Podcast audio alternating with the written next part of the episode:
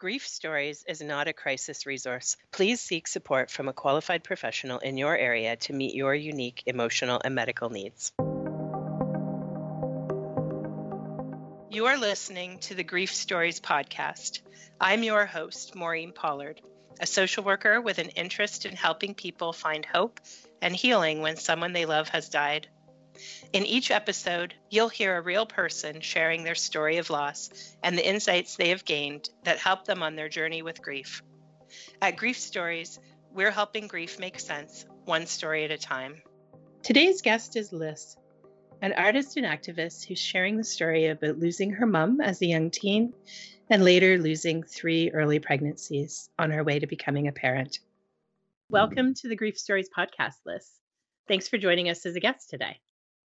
Thank you so much for having me, Maureen. So, to begin with, I'm, I wonder if you want to just begin by telling us some of your story of loss and some of what what you have experienced in the realm of grief. And this is the Grief Stories podcast, and that's often where we begin.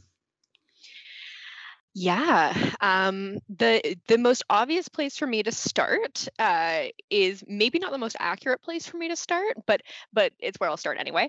Um, I lost my mom when I was just about to turn 16. Uh, she died from a cancer that she had fought for about a year and a half, um, which is about uh, three times the amount of time that that they'd expected her to live when she got her diagnosis. Um, but the, the whole the whole piece leading up to her death itself was a loss in a way because it was a loss um, of my relationship with my mom and uh, and her being well enough to, to have the kind of relationship that we'd had when I was younger. And um, it was a loss of my, a, a, large chunk of my teenage years, my high school years. Um, and I can I can go a whole bunch more into to that in detail later right. on. It's that anticipatory loss of knowing that it was coming and the loss of all of the things not only for the future but even in your present at that age at that young age totally well and well i'll just go here now because it feels relevant um the the way that she actually got diagnosed was uh, that we used to go the summer before I started high school. So I, I was 14, and uh, it was pretty it was pretty wild. We used to just hang out all the time and and go sit on our back deck. We both were avid readers. I still am. Uh, and and we would sit on the back deck and read and usually eat snacks and and tea and all that good stuff and it was something that uh, I really loved and looked forward to. And there was one day we are getting ready to go do that, and my mom and I can't remember what it was, but trying to say something and couldn't think of the words that she wanted to use. Uh, and this had been happening a lot lately, and and then she just kind of lost it. Like she just kind of snapped and started crying, and she was so frustrated she couldn't communicate properly. So at this time in my life, I was kind of figuring out that uh, I I had depression. And so I've been, you know, doing some Googling as you do when you're 14, trying to wrap your head around something like that. And I thought to myself, my mom is having some sort of mental health crisis right now. And that makes me sad and I don't know what to do. So I called my aunt and I said, I don't know what's going on. Something is very wrong and I need you to come get mom and we need to go to the hospital and my aunt left work and she came and picked us up. We went to the hospital and uh, by the end of the day she had been diagnosed with a brain tumor and had a brain surgery scheduled. Uh, so from then on she was she was in the hospital for a while uh, and and actually my memory gets very like hazy and weird over the next little while as as often happens i think with trauma especially around those like very formative years. Your brain's doing so much um, that when trauma's involved, you know all about this? I do. The trauma experience kind of puts some of your memory skills on hold and some of your, you know, the way that we file our memories and even the way that we are present in the moment when those things are happening. Trauma has um, a big impact on how we take it in and hold it. Yeah, and I feel it for sure. It's yeah. it's pretty interesting. So from there, she ended up having brain surgery my first week of high school, so my first week of grade nine. Um, and I remember it was a big deal because my dad got me a cell phone which almost none of my friends had at that time. This was before everyone had cell phones and and it was a big deal i had to go to my teacher the day of her surgery and i said hey uh, i'm going to keep my phone on me and i'm going to keep my ringer on today because this is what's going on and uh, so uh, from that kind of goes to show you the role that that i took on and the responsibility i felt uh, yeah. and it's funny i i mean we'll get a little bit more into my story, how it relates to being a mother. Um, but I think I actually became a mother then. And I think that when I when I did physically actually quote unquote become a mother, um, it felt very familiar for me. It was, I think, less of a transition than I expected it to be because really I felt like I was at home, um, but that I had um, a, a more appropriate outlet for that mothering. Yeah. Um, because there is, of course, that in between space between losing my mom and becoming a mother where I was like trying to mother, but didn't even realize that's what I was trying to do. Um, because I don't think at 14, 15, 16, I would have named it that way. It, it wasn't something that made sense to communicate my experience that way at that point. But it mm-hmm. totally, it totally did. Yeah. Um, well, you moved into that caregiver role right away that day when you noticed something was wrong and you took action about it. That was a pivot point into caregiving, right? Mm-hmm. Mothering, and and sh- the role shifted then. And then you had this interim period between your mom's passing and your uh, birth experience where you had all of this caregiving, mothering energy that didn't have a, a, a place that was necessarily as acceptable to land. Totally. And it's funny. I mean, the, the form that that took for me, uh, and you know, you you know about this because this was kind of how we actually first met. I thought that I wanted to go into social work. Uh, I thought, you know what, I I'm really good at taking care of people and i'm you know i'm pretty practiced at trying to find the balance between eh, being able to take care of myself while doing that which is important when when you work in social work and and i love teenagers. I have this huge spot in my heart for teenagers as you know this like grown up wounded teenager. Um so so that was kind of what i thought that i wanted and that actually was really the next big grief piece in my life, uh, which was realizing after working a little bit in frontline social work, um, not as a social worker, but but mm-hmm. in various other roles, um, I realized, oh right, I actually really don't do very well in systems. Uh, right. That's not that's not my skill set. I I see why they exist. I see why they are important. I feel I I'm glad that there are people that work well in systems, and I'm not one of them. Uh, eh, so so that was that was really challenging for me too. Was figuring out, oh my gosh, this thing that I have dedicated years and years of my life working towards that I thought was like who I am. Yeah. It it wasn't actually well suited to me at all. I, and yep. that was that was pretty wild. So you're grieving the loss of your mom and you've got this identity piece that you're trying to plug in someplace where it might fit and then you've got as you come to that realization you've got the loss of that what you thought was going to be your identity as well mm. and so you've got layers of grief layers of grief building kind of into place there you know and then and then uh, you know i know we've talked different times you and i about your story and you have more grief yet to come in this story mm-hmm. right sure do sure yeah. do um so around the same time that i realized or was realizing that that social work wasn't actually uh, my calling um my partner and i decided that we wanted to try to have a baby and this was something that both of us really um, I apologize for any background noises. My child is at my feet playing with things. If it gets too distracting, let me know. Okay. Um, so we, yeah, this is something we were really intentional about. We'd been together for like 11 years or 10 years, I guess, at that point.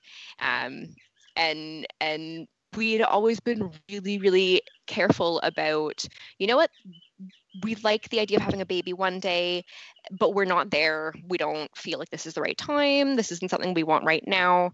Uh, so you know, I I tried all the different birth controls over the years, and and we were very very careful about that. Um, we really strongly believe that that you know it's important to be intentional about becoming parents because um, you know we both had our our own struggles with parents and you know obviously my situation was a pretty wild situation in my teen years and and you know my dad having to navigate that as a newly single parent and so so and he my my partner has his whole story about his relationship with his parents and loss around that. So so we were like you know what? We're gonna we're gonna really try our very best at this and to be intentional with this. So when we did get there and we decided you know what? Let's do it. Uh, we kind of thought that it would happen relatively quickly and i'm a big researcher. I love researching things. I like rabbit hole down everything. And i thought oh yeah you know i'm i'm all about learning to track my cycle and i'm going to take my temperature and i'm going to make charts and graphs and i'm going to check cervical mucus and all that wild stuff that you do mm-hmm. when you are very intentional about wanting to get pregnant. Um, and and you know all all systems kind of pointed towards that it would be easy for us. And it wasn't easy for us. Um, it took us about six months to get pregnant the first time. And i ended up having an early miscarriage um, around uh, i think i was around eight or nine weeks. Um, and the way that i found out about that was that i had I was I thought that I might have a UTI or something, and I didn't have a family doctor at the time, so I went to Emerge, and you know was just hoping to get some antibiotics or something. I was a little bit worried about um, if if there was a potential that um, I had a UTI that that might cause issues with the pregnancy, and that was something I was I was kind of thinking about. So again, just wanting to be very intentional and just do the best I can, do things as right as I can. And um, as part of that exam, they were like, "Oh, you're you're early pregnancy. Let's. Do you want to scan?" And I was like, "Oh yeah, cool. That sounds cool." And they didn't find a heartbeat. Um, hmm. So that was that was very sad. And yeah. Uh, I ended up getting pregnant a couple months later.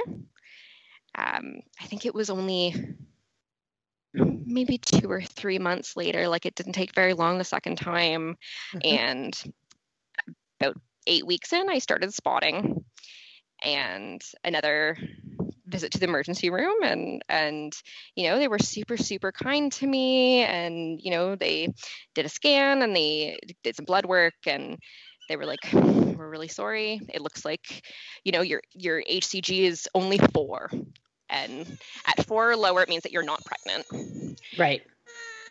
So I already knew that I was miscarrying. Uh, but I thought, okay, I'm going to just just wait this out and and see. Maybe there's going to be some miracle, and you know they just didn't get the heartbeat on the scan the first time, and I'm going to go to my midwife appointment, and and they're going to find it, and they're going to be like, oh man, that must have been really stressful, and I'd be like, oh, it was so stressful, uh, and now everything's fine. But that wasn't the case. Um, I waited another few weeks, got a scan, no heartbeat. So at that point, they were like, okay, we're going to refer you to an OB and we're going to uh, give you a medication to help pass what was your baby. So the OB I saw was very, very quick and harsh and gave me a pill and um, not much happened. I, I bled a little bit, not very much happened. So when I went back to, for my follow up appointment, they said, oh no, we're going to have to go refer to you a different OB who will prescribe you a different medication. Fun fact that medication, there's an oral dose and like an internal dose. Mm. Um, that medication would cost over $500 if it weren't covered by OHIP. Wow. Uh, yep it's an incredibly expensive medication and the doctors did not prepare me at all. Uh, they were like, "Yep, yeah, you might have some cramping. Take some Tylenol." Right. So the next day, I sent my partner off to work, and I was just at home. I, you know, I figured, okay, I'll make sure I'm maybe off work for the day. Uh, and I was alone in my apartment, and uh, at that point, I was almost 11 weeks along. Um, and I now know that that medication isn't actually supposed to be given that far along. Hmm. So I ended up basically going into labor uh, at home in my apartment. It was extremely painful. It was not something I should have been alone for, in my yeah. opinion. Um, it was it was absolutely terrible. I passed a whole bunch of tissue. It it was absolutely awful. And that weekend I was like, all right. I'm going to go to Toronto. I'm going to go hang out with my brother and my best friend. And we're going to go to Sneaky Dee's. We're going to get nachos. We're going to have beers. We're going to try and find a band that plays really loud, fast music. And this might just be what I need.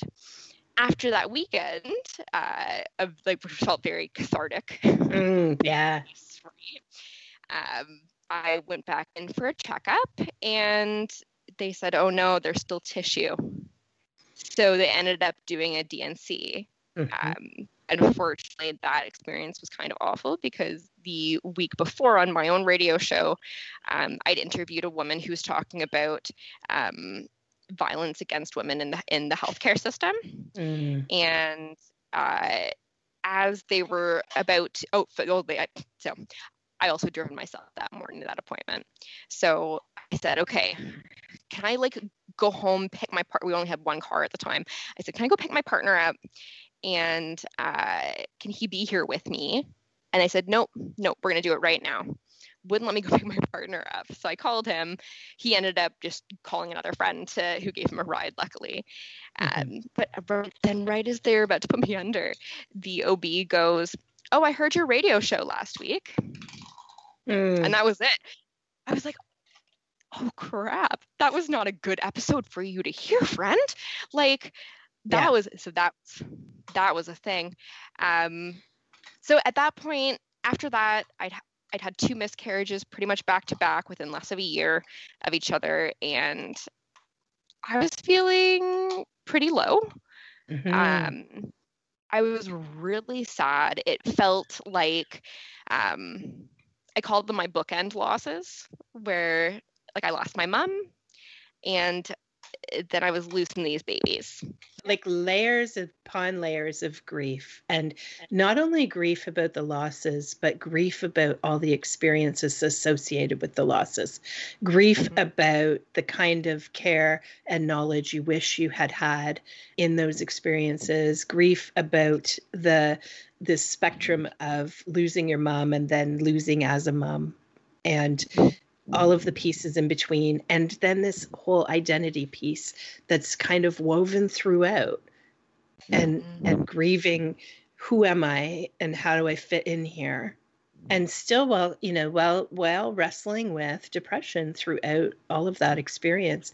And so you have all of this grief and grief tinged life experience. You know you've talked about what some of the challenges were that you faced. Were there any challenges in in the in the grieving and the experience of all those experiences that you wanted to highlight in terms of some of the things that were really hard. You've done a really great job of of kind of talking about the hard bits as you tell your story right? Is there anything you wanted to add?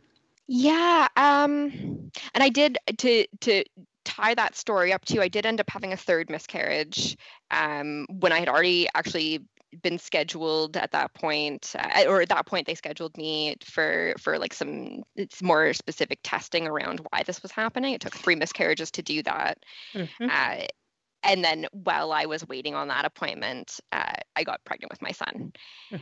so I, I think one of the most challenging things uh, that ties all of these bits and pieces together and i won't want to say struggle with but that i still think about for sure, like I'm conscious of, is um, working in the medical system and within the medical system and being a woman in the medical system, um, being a motherless child, childless mother at various points in that system. and seeing the different ways I'm treated and um, you know holes within that system. I you know I mentioned earlier it's I'm not a person who works well in systems, mm-hmm. and I don't think it's surprising why. Um, that's just mm-hmm. you know one example yeah. of a system that has been hard to deal with. And and in each of those spaces, in your grief experiences and your loss experiences, you um, you found some of the gaps and they landed on you in a way that hurt. And so, even when there are good people working in a system that is supposed to have good intentions, there are gaps and there's sometimes those hurts that happen on top of the experience that your body's actually going through, right? Totally. Mm-hmm. Yeah. Mm. And so it is challenging. It's challenging to navigate a system you don't you don't necessarily know as much about as the folks working in it. Um, it's challenging to navigate relationships in that system when you are having such a painful experience and trying just to keep your balance um, and get the get your needs met and feeling kind of vulnerable, really vulnerable, right? Mm-hmm. Yeah. So you've had, you know, this is a um, a good portion of your life that you've spent wrestling with these issues and um, trying to make sense of it and and and make meaning so that you could have the, your best life and parent your beautiful son. What would you say are the things that have helped you with your grief that have helped you sort of heal through this process so that you can carry it in a way that it's not hurting you as much? I really love this question um, because, as much as you know, I just told this like super sad, deep, dark, awful story. That doesn't mean that, you know, during that time in my life, uh, so many incredible things happened too. Um, a lot of them to do with interests that I have. I think that having interests and and committing to engaging with them actively even when i'm feeling terrible has been really good for me um, I feel lucky that I have I, I, genuinely have lots of diverse interests. I'm I'm also glad that I I happen to be a person who I like to do work. I like to do things. I like to be busy and active and I I truly enjoy that. So I think that's been really important for me. Um I think that uh, gosh, the most most obvious answer, uh, over a decade of psychotherapy. Right, right. Truly. Let's not for, let's and, not forget the therapists, right? You know, like I will shout my therapist out all day long. Um, you know, I and and I do want to say like I I have so much love for people who are curious about accessing therapy for whatever reason um, and and struggling to find a therapist who's the right fit for them. Uh, because that that's challenging. Like i went through uh, like four or five therapists between the time my mom died and when i found my current therapist about six years ago. Um, and and yeah i mean for various reasons those therapeutic relationships ended along the way and doesn't mean i didn't you know take bits and pieces from from those experiences but it, it wasn't the right fit yeah. uh, until i found my current therapist and she's amazing she is is very knowledgeable about emdr which is something that i hope to try eventually and um, inner child work as well mm-hmm. which at first there was like this very logical type A Capricorn side of me that was like, inner child work.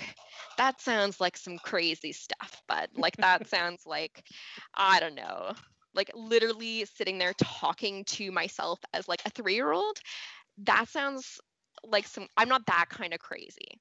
But th- I was in the right place one day and and we decided to give it a shot and that was like a hugely pivotal point for me that I would definitely recommend um, to anyone who who has gone through any kind of childhood trauma. The simple act of learning that I I could trust my adult self. And it sounds like the simple thing, like, oh yeah, of course you can trust your no no no, like it shifted something so deeply for me um, so that that was some really important work. It sounds like to me what helped you was having interests that kept you busy and were able to distract you from some of the difficult feelings until you had the right support to to sit with those feelings in a in an intentional way with a purpose of healing. And so it wasn't that you weren't with the feelings when you were also using those interests to um, keep yourself busy and um, and and you know giving back in your community and being um, connected to people. It was that that was kind of um, a supportive action you were taking as you went through these different therapists who gave you maybe bits and pieces but couldn't do the whole package until you found the therapist you have now who's really resonating with you. The work you're doing now is really connecting to the things that you need for healing some of those wounds. Yes and no. Um, I see. I I spent a lot of time being I want to say being accused, but that sounds really negative. Having having people think that the reason that I like to be busy or active, whatever kind of language you want to use, was a way of distracting. Hmm. And I don't actually believe that that was true for me. Uh, it wasn't about distraction. It was about genuinely engaging with things that I liked and having that continuous reminder that there are things that feel good. There are things that are enjoyable. There are things that are fulfilling. And I think that, so I don't think that was distraction. No, it was the ability to hold both the mm-hmm. ability to hold the fact that you have pain in your life and also the ability to hold the fact that there are good things in your life and you have joy and and pleasure. And so it's not the same as a distraction in that regard completely. Um, it's it's that that ability to encompass and hold both. Yeah. Yeah for sure. And i truly i think that that kept me alive at certain mm-hmm. points in my life. Yeah. I, I know maybe sounds a little melodramatic, but I yeah. I absolutely believe it to be true. Yeah. I think that the fact that I don't think it would have been good for me to give up a whole bunch of these pieces of myself that feel important or these things not myself but things that that I enjoy doing. I see a lot of people who are trying to figure out how to be well whatever that means or looks like for them I see a lot of people my age uh, thinking that that means cutting out things that they really enjoy. I wonder if maybe that's a little bit because of not wanting to distract themselves, or if it's a little bit because I think when you're used to grief or feelings like it, uh, you're always waiting for the other shoe to drop. It's hard to believe that good things can be good. So I, I see a lot of people like yeah cutting themselves off from things that they enjoy because they're scared to let themselves enjoy those things or or that doesn't look like the balance that they want maybe which you know whatever if that is what it is. Um, whether that's social media or smoking weed.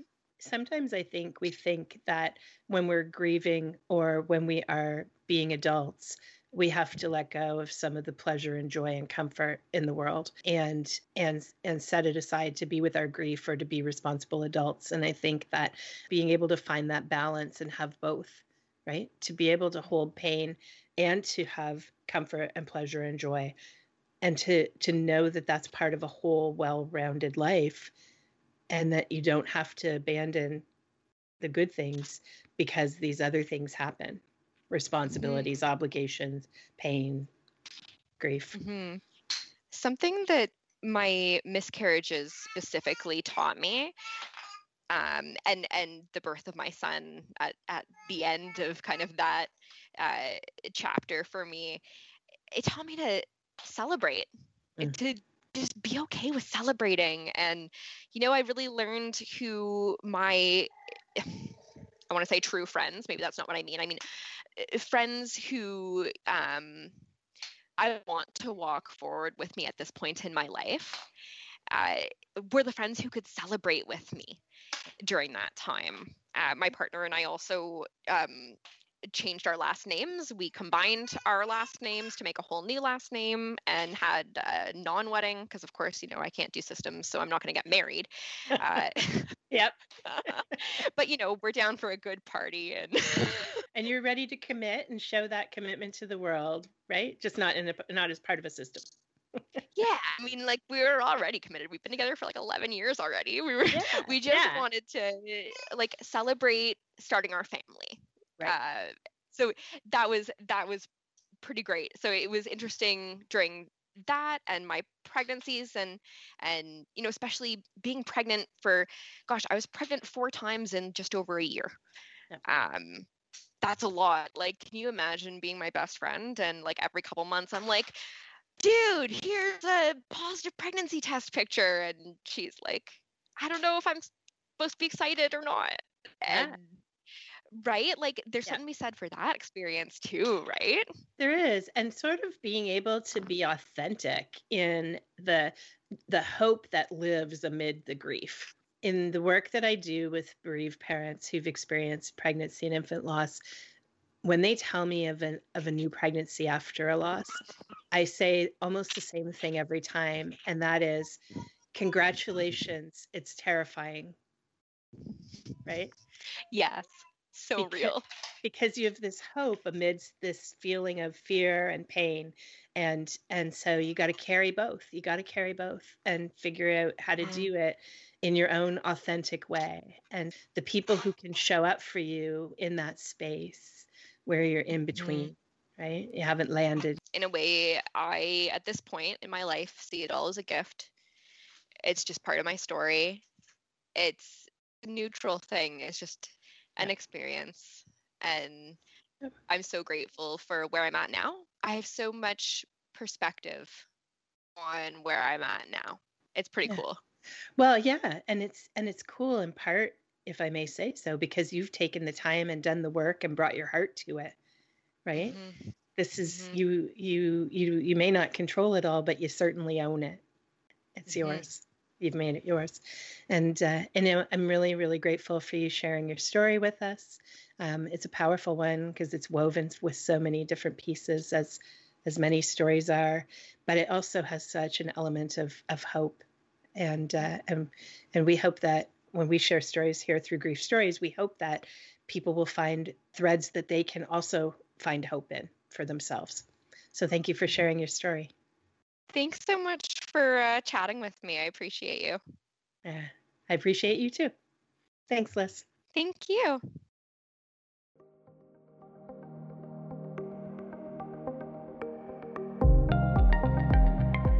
Thank you for listening to the Grief Stories podcast. I'm your host, Maureen Pollard. Please remember that grief is universal, but every person's experience of grief is unique. While our interviews are intended to help listeners feel validation and reassurance, we know that this story might be different from your own. Please visit our website, griefstories.org, for more stories of hope and healing.